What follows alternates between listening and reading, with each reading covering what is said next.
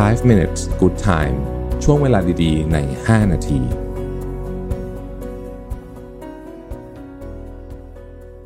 สวัสดีครับ 5 minutes นะครับ วันนี้เอาบทความจาก Reese Robertson นะฮะ ชื่อว่า seven awakening that happen before you go to the next level of your life ก็คือ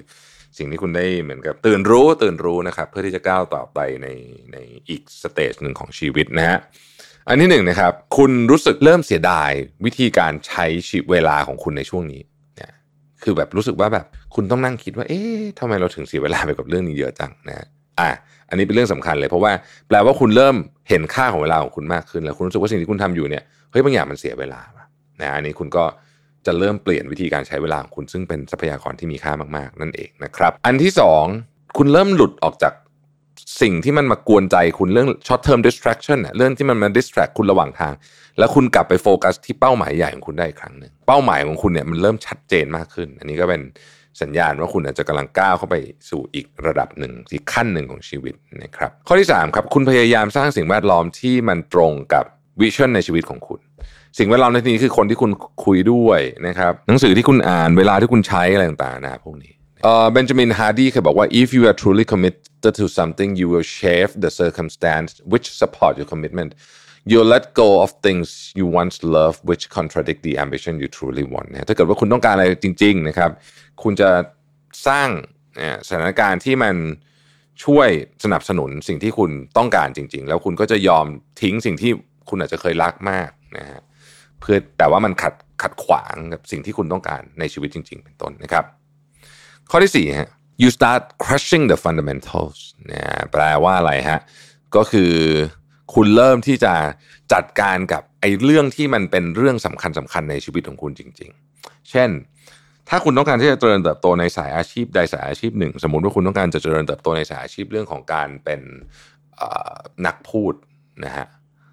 แล้วคุณรู้ว่ามันมีบางอย่างในในของคุณนะที่มันยังไม่ professional คุณก็จะไปจัดการกับไอ้เรื่องนั้นนะครับ ซึ่งเป็นเรื่องที่คุณอาจจะผัดผ่อนมานาน เพราะว่ามันเป็นสิ่งที่ยากหรืออะไรก็แล้วแต่เนี่ยนะฮะคุณก็จะไปจัดการนะครับเขาเขียนหนึ่งว่ผมชอบเขาบอก the difference between a successful person and others is not the lack of strength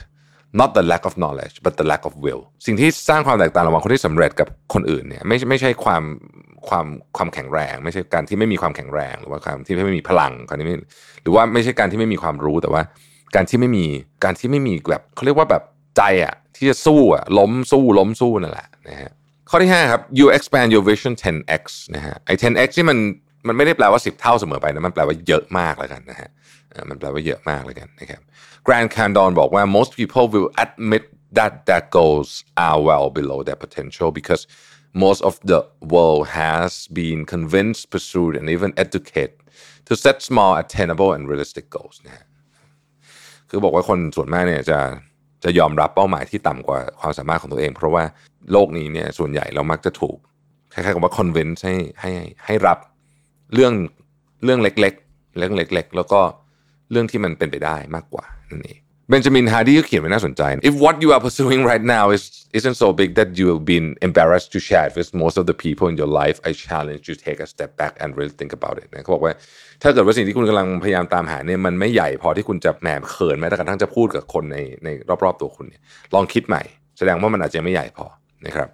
ข้อที่6นะฮะ you seek out people who can help you along your path คุณจะเริ่มหาคนที่เข้ามาช่วยนะครับคุณนะฮะนี่ก็พวก mentor ต่างๆนานานะครับ แล้วข้อที่7นะครับคุณรู้แล้วว่าเฮ้ยคุณมาไกลพอสมควรแล้วนะครับ นี่เป็น 7 สัญญาณว่าเอ้ยคุณกำลังจะเริ่มก้าวไปในอีก stage หนึ่งของชีวิตนะครับ ขอบคุณที่ติดตาม 5 minutes นะครับ สวัสดีครับ 5 minutes good time ช่วงเวลาดีๆ ใน 5 นาที